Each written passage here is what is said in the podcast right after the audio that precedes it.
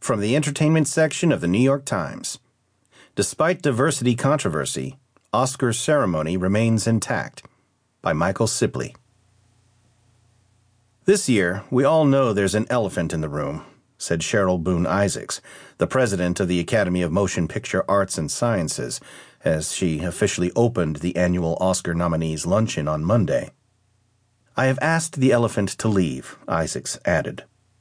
And with that, the Academy's diversity controversy, which began last month when its actors branch nominated only white performers for the second year in a row, and continued when Isaacs and her fellow governors announced steps to broaden the group's membership and choices, was taken off the table for the afternoon. There's your story, Charlie Kaufman, co director of Anomalisa, said with a laugh.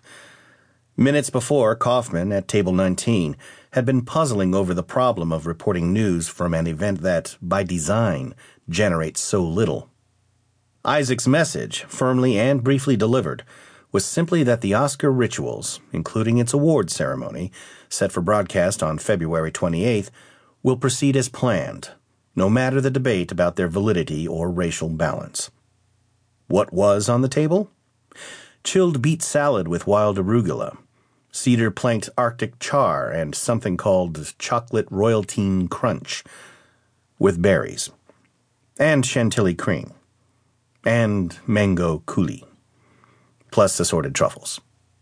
These nominees, most of them, are show business troopers, and most have learned to make the most of their chantilly cream covered ride.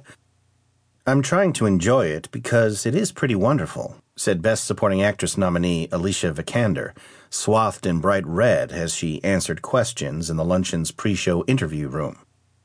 She had learned that lesson, Vikander said, from Eddie Redmayne, her co star in The Danish Girl, and another of this year's nominees for Best Actor.